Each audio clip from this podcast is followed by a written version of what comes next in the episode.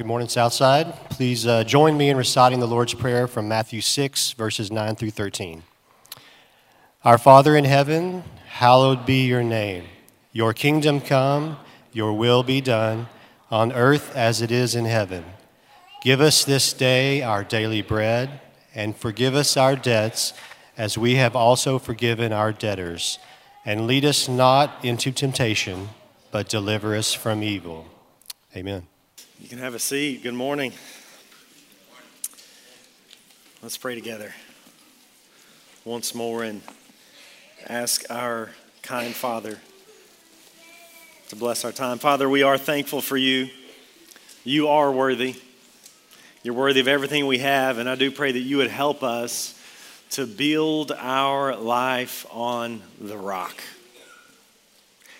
We need your help. Life is hard. We need your help, so we ask you to help us to live for you. Help us to build our life on you. We're thankful for your grace when we fail to do that. If you, O oh Lord, should mark iniquities, who could stand? But with you there is forgiveness, that you may be feared. Help us to hope in you for with you there is steadfast love, and you will redeem us.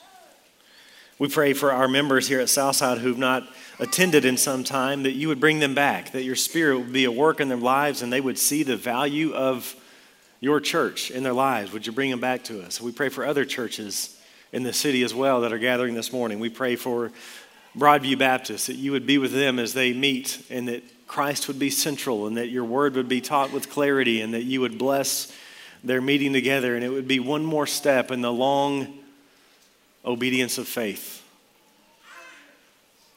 Father, we ask that you would continually, increasingly conform us to the image of your Son.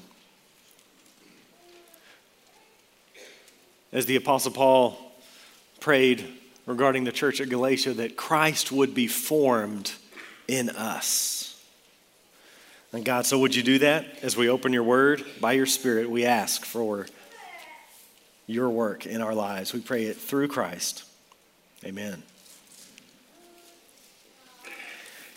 Well, in the book of Haggai, the Lord says, Now this is what the Lord Almighty says give careful thought to your ways. Last week, I shared this quote by a secular Stoic philosopher named William Irvine, and it had haunted me. I read it later in the week, and I want to I want to read it again. I think I have a slide so that you can see this.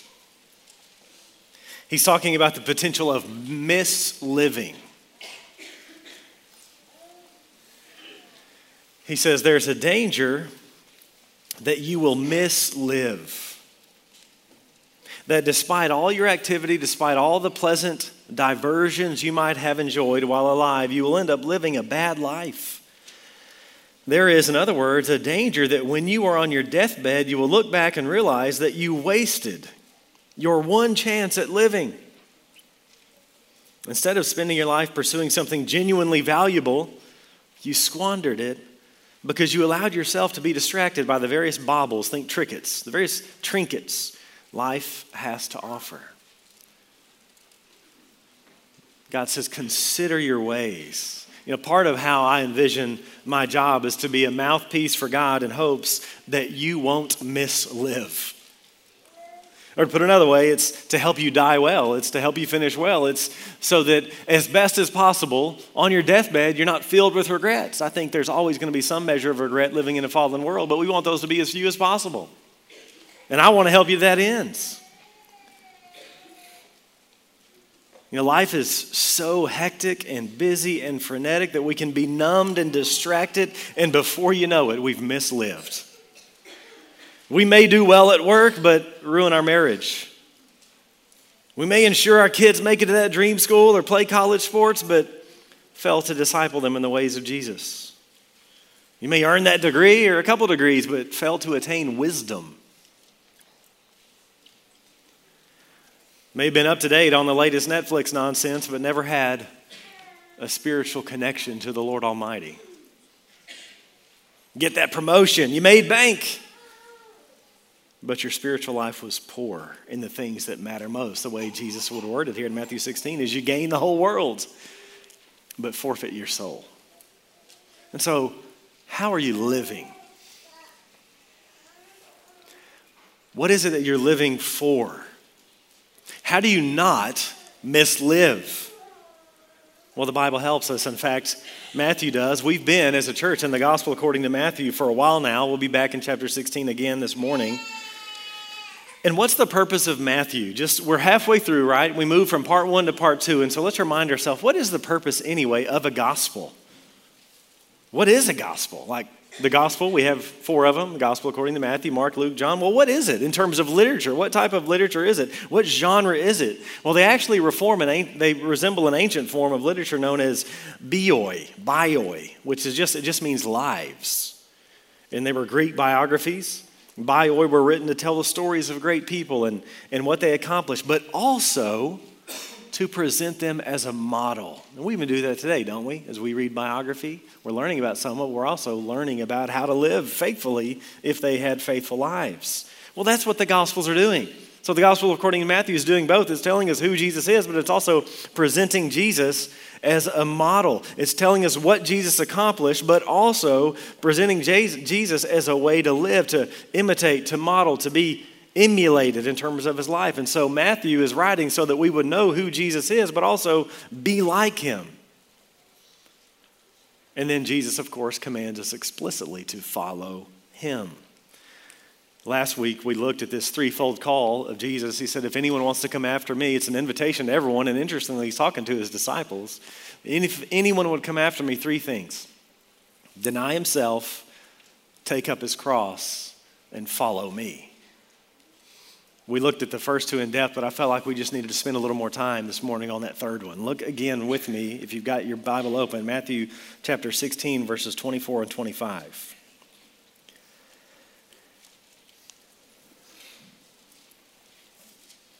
Jesus told his disciples, If anyone would come after me, let him deny himself and take up his cross and follow me. For Whoever would save his life will lose it, but whoever loses his life for my sake will find it. He says, If anyone would come after me, if anyone would be my disciple, and remember, this was actually a common term. Jesus is not inventing language here. In ancient Palestine, it was very common. You would have a young Jewish kid, and he would go. Actually, this was the reverse, though. In ancient Palestine, the child would go find the rabbi and ask him. We see Jesus goes after his people and asks them. But in this culture, children would come up, young students, especially the brightest, and they would ask a rabbi if he could be his student. Can I be your disciple? The word is mathetes. And the best of the best would join his school and walk with him as his student. Before Jesus came, there was a very famous rabbi named Rabbi Hillel. He had 70 Mathetai, math, disciples.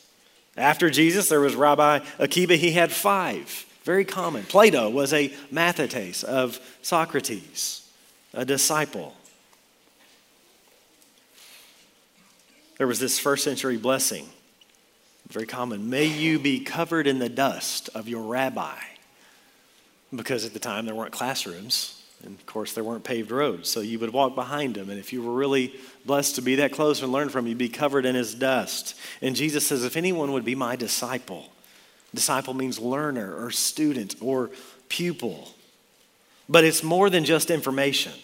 There's a real danger in churches like ours, churches that rightly take theology so seriously that we would only focus on the information. It is certainly information, but it's more than that. It's also a way of learning, a way of life. This is why I like follower or even apprentice of Jesus. An apprentice typically follows a master, right, in order to learn his life and how to conduct one's own. Think about what an apprentice does. They come along an expert. We still use that language for various trades, don't we? For plumbers or barbers or electricians. Come alongside them and you learn all the information, all the ins and outs of a certain trade, but then you also learn to follow the way of the master. So they hear, yes, but they also see and do. So a disciple is an apprentice of Jesus. We follow Jesus. We're with Jesus. We're being transformed to be like Jesus, and we join Jesus' mission. So I think we ought to start using this language more often, especially in Abilene. Are you a Christian? Ah, depends on what you mean. I'm a disciple of Jesus. Or I'm a follower of Jesus. Because there's a lot of Christians in the city of Abilene, right? I wonder how many, though, are actually following the Lord.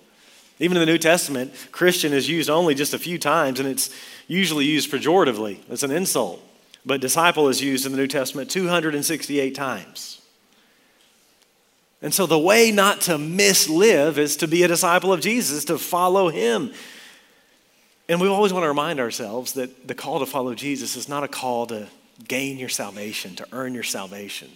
The foundation is and must be grace. Remember, this, this theological biography of Jesus is headed somewhere. It's headed to a cross and a resurrection and ascension where our sins are forgiven and the debt is paid. So the call to follow Jesus is not a call to earn God's love, it's a call to follow Jesus because you have God's love.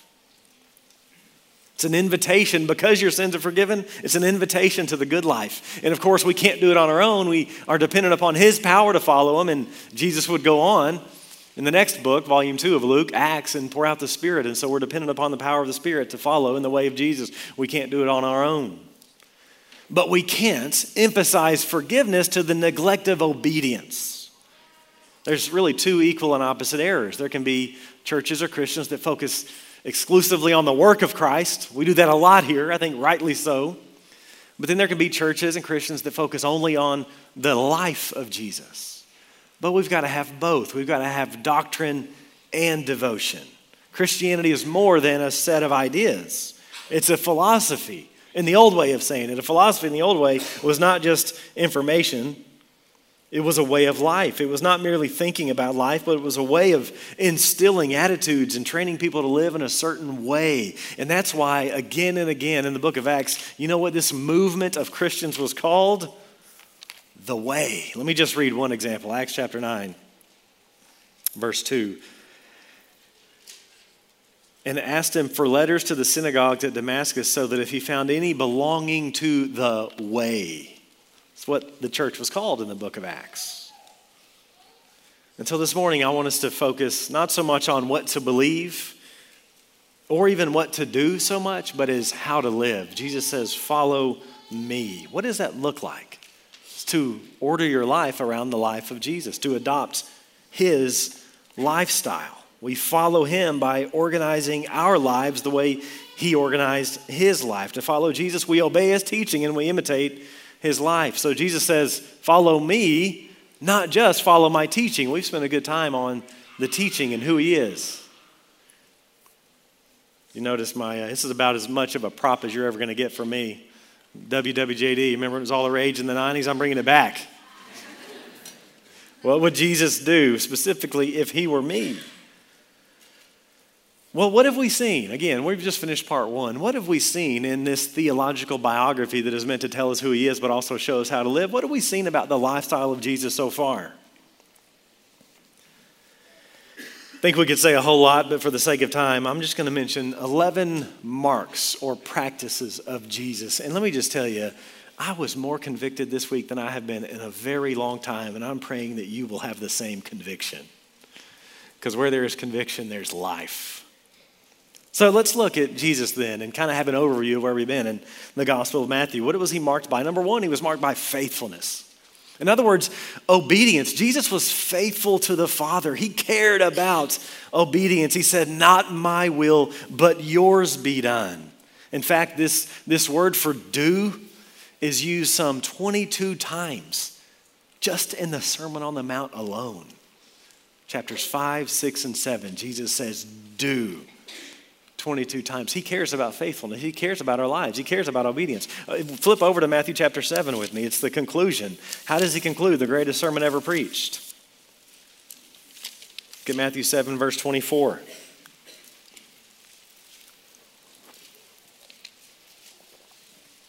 How does he land the plane here? Every then, everyone then who hears these words of mine and does them We'll be like a wise man who built his house on the rock, and the rain fell, and the floods came, and the winds blew and beat on that house, but it did not fall because it had been founded on the rock. And everyone who hears these words of mine and does not do them will be like a foolish man who built his house on the sand, and the rain fell, and the floods came, and the winds blew and beat against that house, and it fell, and great was the fall of it. The way of Jesus is the way of obedience, it's the way of faithfulness. Second, what do we see with Jesus? His compassion. Jesus is so compassionate. We learn he's lowly, he's humble and gentle. He cared. Like deep down, there's a word often, and it's like he felt from the gut. He heals the paralytic and he says, Take heart, my son. Your sins are forgiven. He looks at the crowds. He was very tired, and what does he say? He has compassion for them, for they were harassed and helpless. He sees the people in, in need, and his heart goes out to them. The way of Jesus is the way of compassion, compassio, to suffer with others. Another thing we, we notice in the life of Jesus, third, is he's just unhurried. It's fascinating to me, right? This is the Son of God. He comes to re- restore his people, fulfill the promises of God, and save the world. And he waits 30 years to begin his mission. He starts probably around 12 as a construction worker. The word carpenter is actually much broader than just woodwork. There's actually not a lot of wood in Jerusalem. He's a construction worker. And he works from 12 to 30. And then when he begins his ministry at 30, he takes his sweet time, doesn't he? He had built in margin in his life for people. He was, he was present in the moment. He was available to others. He was unhurried. He was constantly being interrupted. And he was happy to turn his attention to others. This is so convicting to me. You know what? We were, I noticed this when we were in Matthew chapter 8. Look at Matthew chapter 8. And really, 8 and 9, you see it just happen again and again and again as he's making his way. Look at chapter 8, verse 1. And just notice how much he's interrupted and, and how glad he is to care for people, even though he's kind of got a mission of saving the world and all. He's on his way to Jerusalem. We would probably sprint. We'd have a trail of bodies behind us. Chapter 8, verse 1 When he came down from the mountain, great crowds followed him, and behold, a leper came to him and knelt before him, saying, Lord, if you will, you can make me clean. Then look at verse 5. When he had entered Capernaum, a centurion came forward to him, appealing to him. Then look over at chapter 8, verse 18. Now, when Jesus saw a crowd around him, he gave orders to go over to the other side. And a scribe came up to him and said, Teacher, I will follow you wherever you go. Then look at chapter 8, verse 28. And when he came to the other side, to the country of the Gadarenes, two demon possessed men met him coming out of the tombs.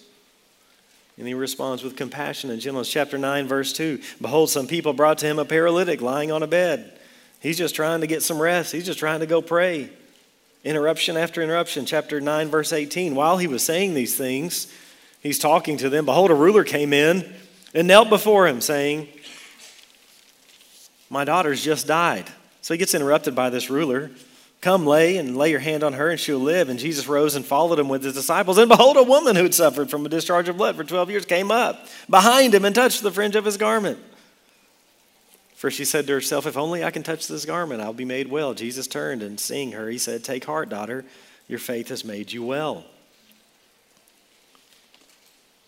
we need to learn the ways of Jesus, I think, as much as ever today, the unhurried ways of Jesus. I think it's tied to the fourth way of Jesus that we see so far in the gospel, and that is solitude. Silence and solitude. Look over at Matthew chapter 4. Verse 1.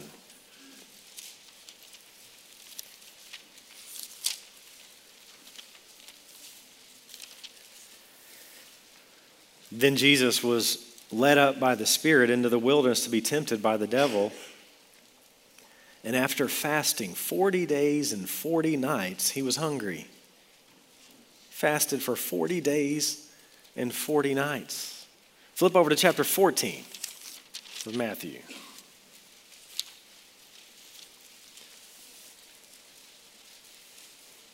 Look at verse 13.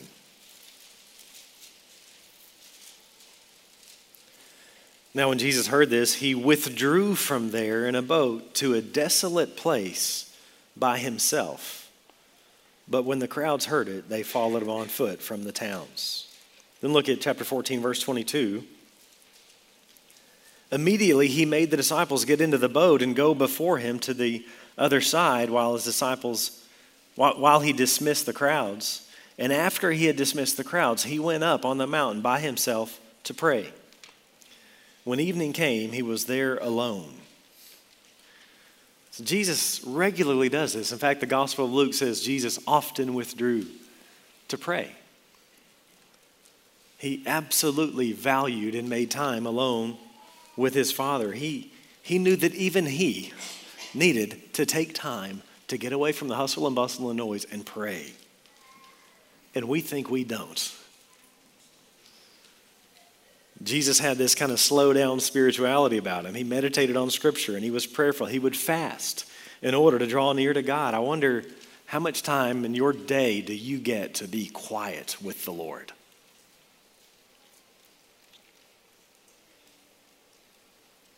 How often do you remove yourself from people and your phone to be with the Lord? Do you do this? Do you fast at times to draw near to God? Do you pray? If Jesus needed to do this, how much more we? We tend to hate solitude, though, don't we? We're scared of it.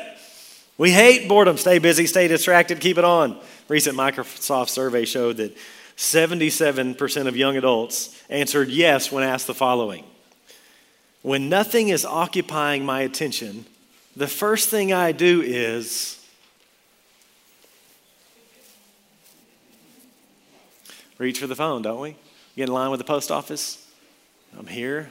There's people around. What am I going to do? Let me dull myself, distract myself, because these five minutes will take an eternity if I don't. You know what? The same survey asked people 65 and over that older that same question. What's the first thing you do? Or sorry, when nothing's occupying my attention, the first thing I do is reach for my phone. For those 65 and older, it was not 77%. It was 10%. Wisdom. Solitude and silence. Fifth, about the way of Jesus, he was, he was committed to truth. No one had a higher view of the Word of God than Jesus. Remember what he says in Matthew 5 about Scripture? Matthew 5 17. Do not think that I've come to abolish the law or the prophets. That's the Old Testament. I've not come to abolish them, but to fulfill them. For truly I say to you, until heaven and earth pass away, not an iota, not a dot will pass from the law until all is accomplished. Jesus cared about the truth. In fact, one of his biggest problems with the religious leaders of his day is they didn't care about God's word. Do you remember what he said in Matthew uh, 15, verse 3? Why do you break the commandment of God for the sake of your traditions? He rebukes them because they're not valuing truth, they're valuing their own truth. And what do they receive? They receive a rebuke from the Son of God. Jesus knew Scripture. He leaned on Scripture in his walk. And when he was tempted, remember Matthew 4? Flip there with me. Right after his time of solitude, he meets the devil himself in chapter 4. And notice what he says in verse 3.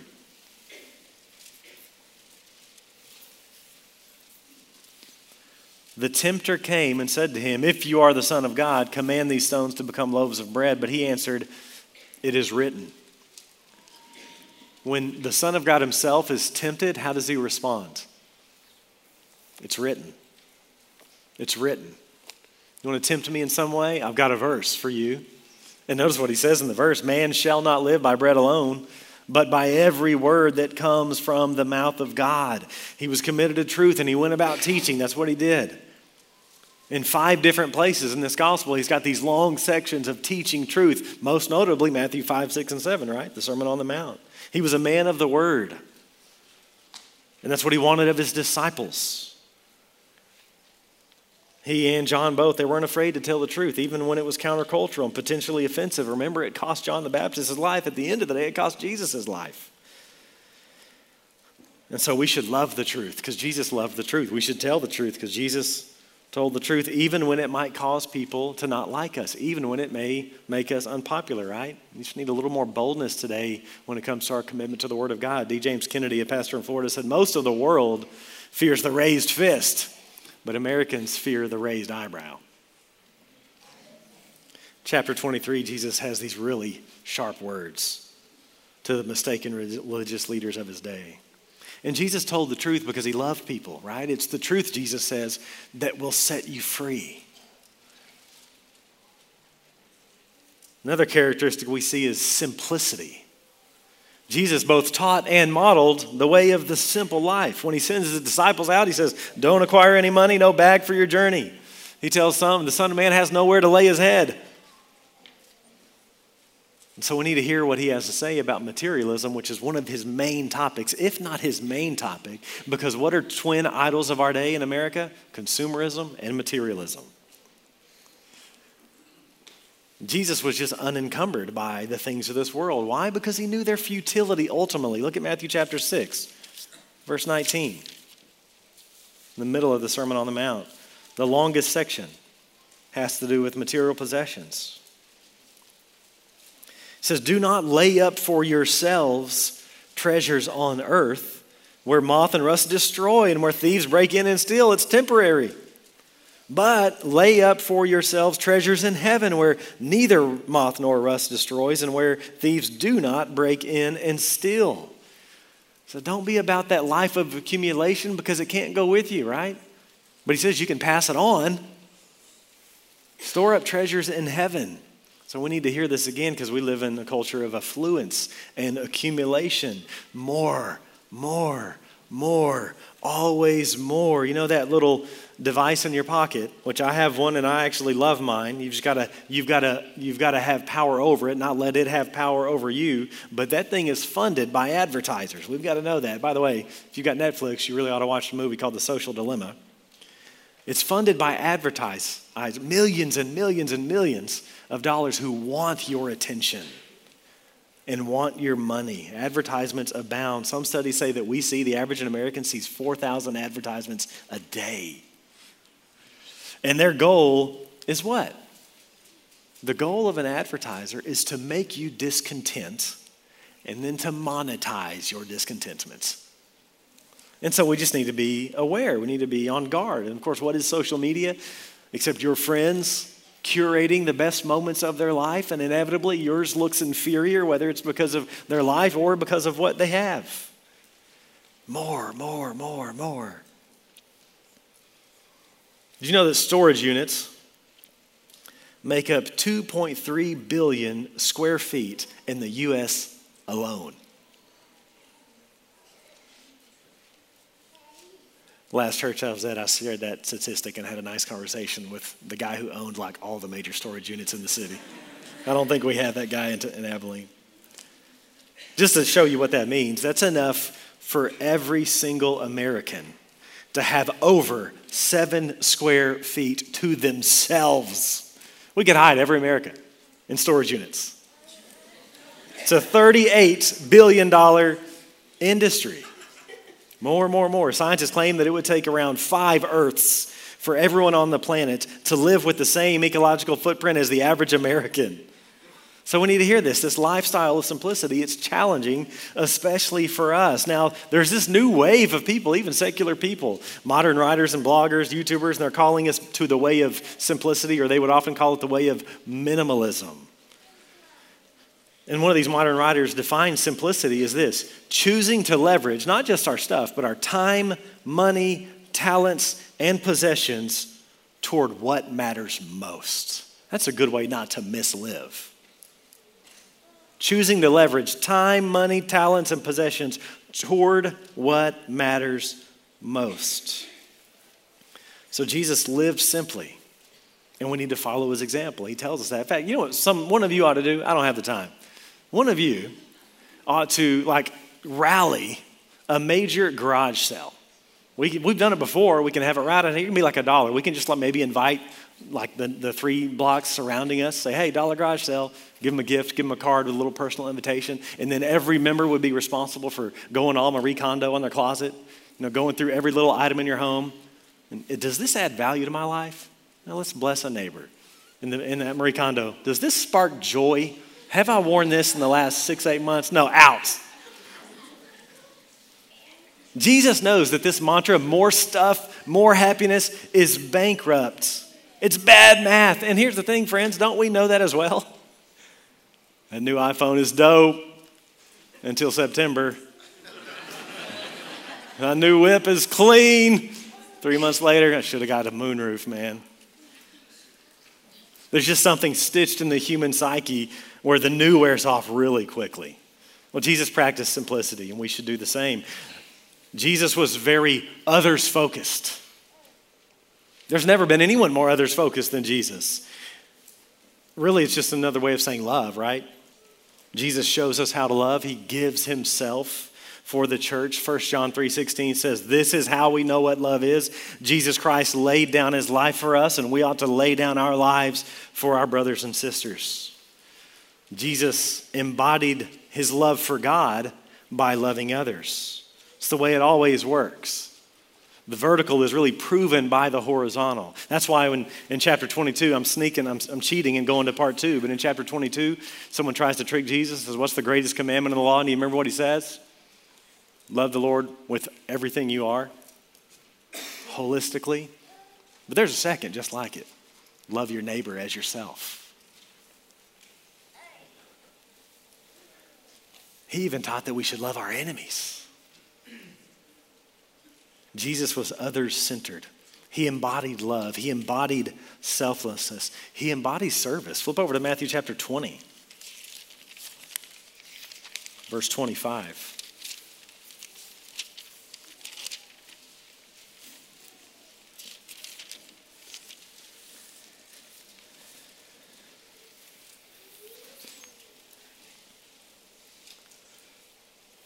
His disciples are ambitious for worldly ambition. They want to be at his right and his left. They want to dominate. They still think it's a militaristic Messiah. Verse 25, but Jesus called them to him and said, You know that the rulers of the Gentiles, the pagans, they lord it over their people, and their great ones exercise authority over them. It shall not be so among you. But whoever would be great among you must be your servants. And whoever would be first among you must be your slave, even as the Son of Man came, not to be served, but to serve and to give his life as a ransom for many. It's a different kind of king bringing a different kind of kingdom. And you'll notice what we've seen in the Gospel of Matthew is Jesus is others focused, but isn't he committed to a certain type of other? Who's he going after? The marginalized, the pagans the enemies of the people of God Roman soldiers, the lepers, the diseased, the afflicted, the oppressed, the epileptics, the paralytics, the demon possessed. He's other centered and he's others for the sake of the marginalized. We see that especially in Luke. Someone has said in the Gospel of Luke, Jesus is making his way at tables of the others, of the others, the marginalized, the oppressed. You know, there's three times in the New Testament that says the Son of God came. Excuse me, the Son of Man came. The Son of Man came. Three times. One of them, the Son of Man, I just read it, came not to serve, to be served, but to serve. Luke says the Son of Man came to seek and save the lost. But the third time we read of the Son of Man coming is in our gospel. Matthew 11, 19 says this The Son of Man came eating and drinking. Probably not what you would have guessed. Someone has said Jesus eats his way through the Gospel of Luke. He's constantly at the table with the down and outs, with the marginalized. He's others focused. Next, he's missional, he's on mission. And his followers must be too. He commands his followers. In fact, back in chapter 4, it's the first time Jesus said, Follow me. And what does he say? He says, Follow me, and I will make you fishers of men. To follow Jesus is to be about the mission of God. That's why he also prays in chapter 9 the harvest is plentiful. Pray for more workers for the fields. We must be on mission. Jesus went around preaching and teaching the gospel of the kingdom, and we should do likewise. Jesus was about peacemaking. Jesus practiced peacemaking. In fact, remember the Beatitudes. He says, Blessed are the peacemakers, for they shall be called sons of God. He cared very much about personal peace with one another. In fact, in the Sermon on the Mount, chapter 5, remember he gives this example of someone who's there at, at, worship. Basically, for us, it'd be they're at corporate worship. They're about to put their offering in the offering box, and there they remember, Jesus says, that they've got something that a brother's against them. What does he say? Keep your money, get out of corporate worship, go make that right, then come back and worship. Matthew 5 23. Jesus cared about peace, and he, and he practiced forgiveness. Those who refuse to forgive are about as far from the way of Jesus as they can be. Not seven times, but 77 times. Jesus was whole. I lost count. The next one, he's whole. And what I mean by that, he was integrated. He, he talked the talk, but he also walked the walk. His external matched his internal, unlike the religious leaders of his day. Right? The ones he's after. They looked one way on the outside, but they were entirely different on the inside. That's why Jesus in Matthew 23 gives the examples of you know, they're like dirty dishes that you just clean up the outside. That does no good. Or he mentioned they're like tombstones that have been washed. They look good, but actually, what's in the tomb? Rotten bones. Jesus was whole. He practiced a righteousness not just externally, but from the heart. That's why he says what he says in Matthew 5:20. He says, "I tell you, unless your righteousness exceeds that of the scribes and Pharisees, you will never enter the kingdom of heaven." And remember, externally, they didn't get any cleaner. They looked really good on the outside. But Jesus says, you better have a better righteousness. And what does he mean? He means a righteousness from the heart, not just avoiding certain things on the outside or doing certain things. He wants a heart for the Lord. That's why he concludes chapter 5 with these words You, therefore, must be perfect as your Father is perfect. This word here doesn't mean to be without sin. That would be impossible. We know that. Jesus himself taught that. What does he mean then? The word is teleos can be translated mature or blameless, entire, complete. The idea is wholeheartedly complete, having a unified heart for God, a singleness of devotion. Being unified in heart and action, that's what Jesus was, and that is our goal. One New Testament scholar says to say that disciples must be teleos, perfect, mature, as God is teleos, is to say that they must be whole or virtuous, singular in who they are. Not one thing on the outside, but another on the inside. That's where we want to be. You know what that means real practically is? Christians are those who regularly, always repenting of known sin.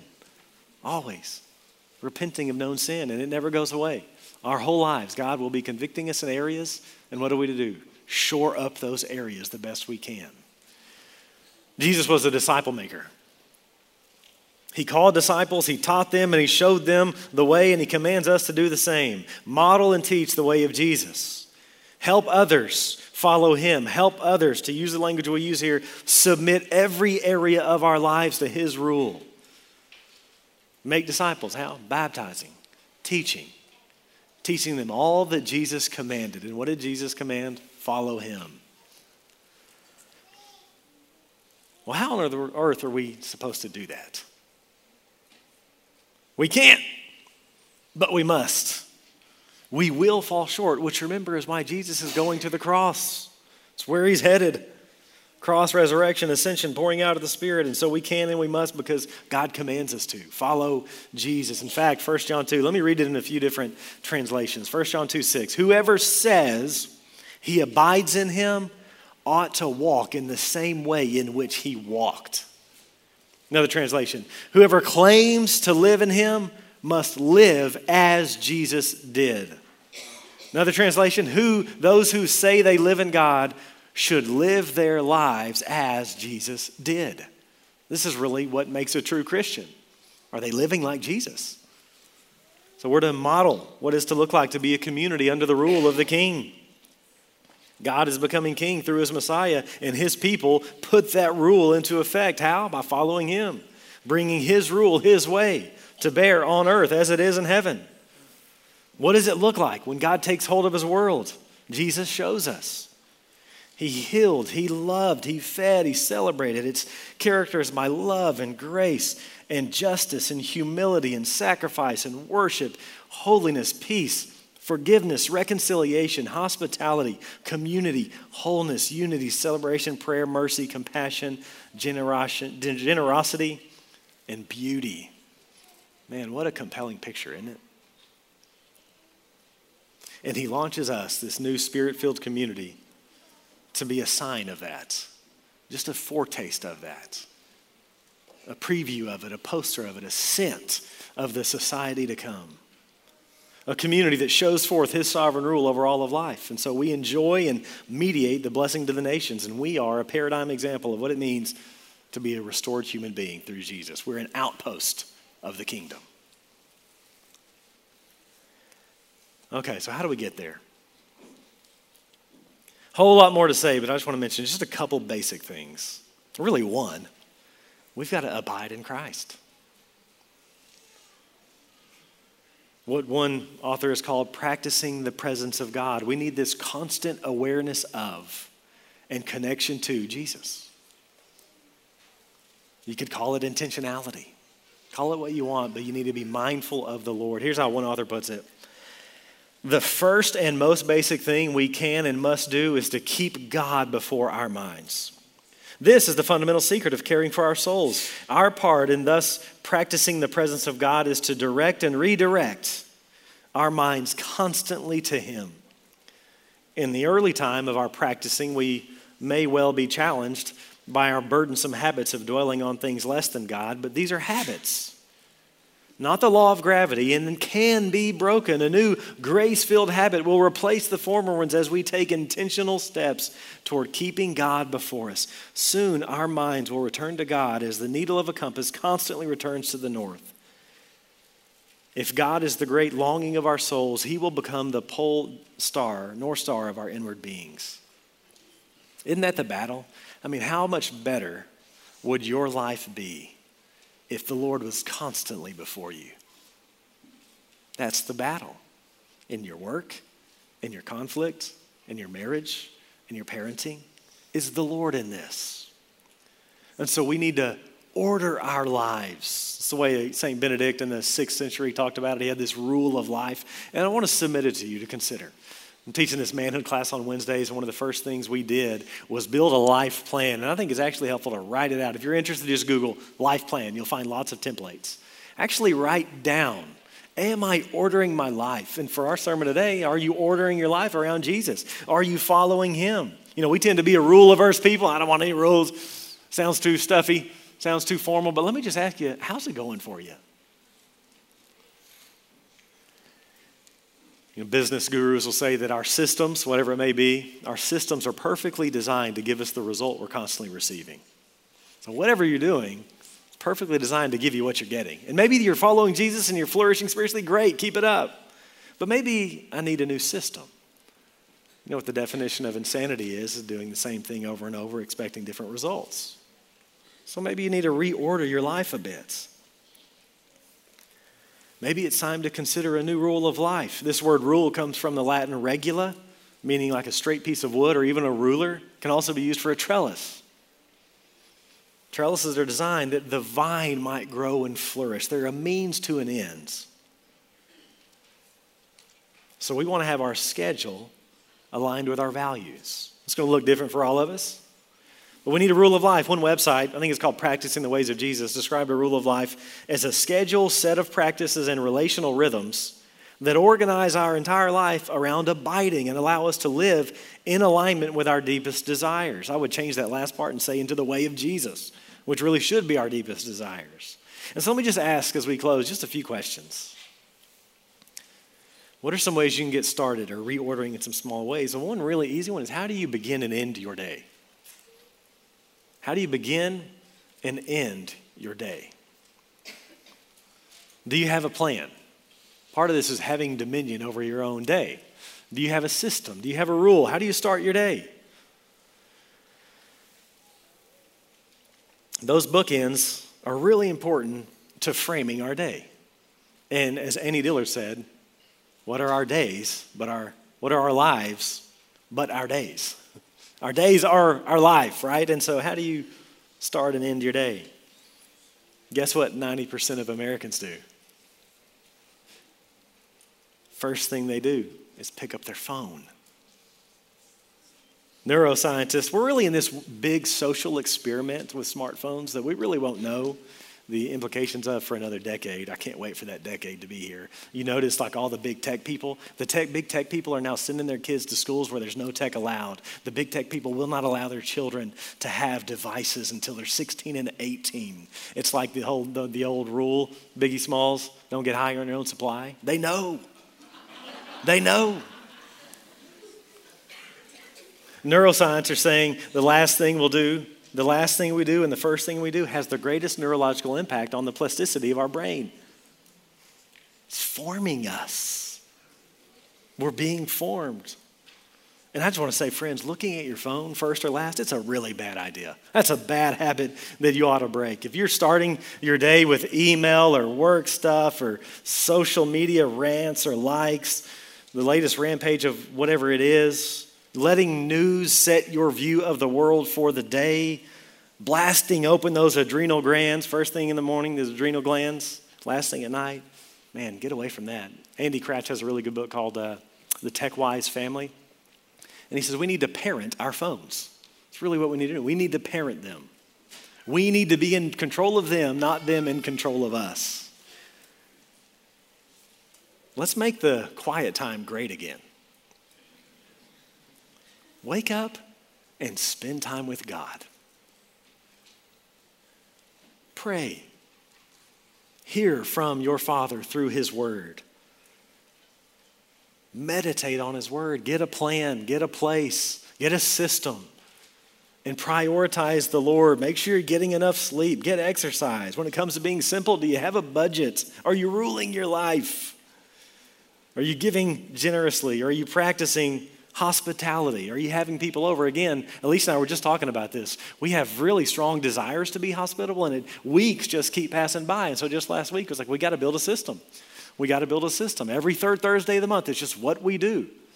Got to have a rule, or it's just gonna we're gonna fizzle it away. And look, a year's gone by, and how many people have we had over? Do you have a system? Do you have a rule? Block off times. Have people over on a systematic basis. Prioritize when we gather because here, friends, as much as any time is where you're formed. Preaching to the choir, but come when we gather. Nine o'clock Sunday school, service here, Wednesday night classes. Right now we have men's and women's children. Sunday nights, first Sunday nights. Just block it off. It's a given. You're here. Commit to a D group. Block off one hour a week where you're going to spend time with other believers helping one another do just this. Help one another follow the Lord. And what's the goal of a rule? It's to grow in our awareness of God at all times. We start and end our day in these ways to try to shape the whole day. Again, the goal is just to have the Lord before us. What would Jesus do in this moment? Here I am, I'm presented with this challenging opportunity, whatever it may be, or not a challenge. Here I have five minutes free time. What would Jesus do in this moment? I'm to follow him. Psalm 16:8, I've set the Lord always before me. And so I would just urge you, friends, build a plan, have a system, take life by the horns. It is slipping by. Haggai would say, give careful thought to your ways. And I would say, give careful thought to your days because your life is your days. I would say, do not mislive. How do you do that? Follow Jesus. His way is best. He says, Come to me, all who labor and are heavy laden, and I will give you rest. Take my yoke upon you and learn from me, for I am gentle and lowly in heart, and you will find rest for your souls. For my yoke is easy and my burden is light. Pray with me. Father, we're thankful for the cross as I've considered this week, and I'm sure all of us have considered these ways we fall incredibly short. We think about some of these marks of Jesus, and in many ways, our lives all too often aren't not only they're not faithful, sometimes they reflect the opposite of the way of Jesus. And so we confess our sins to you, and we, in the very next breath, give you thanks that you're not surprised by our sin. Jesus lived a certain way and it ended a certain way, and that's because he knows that we're going to fail.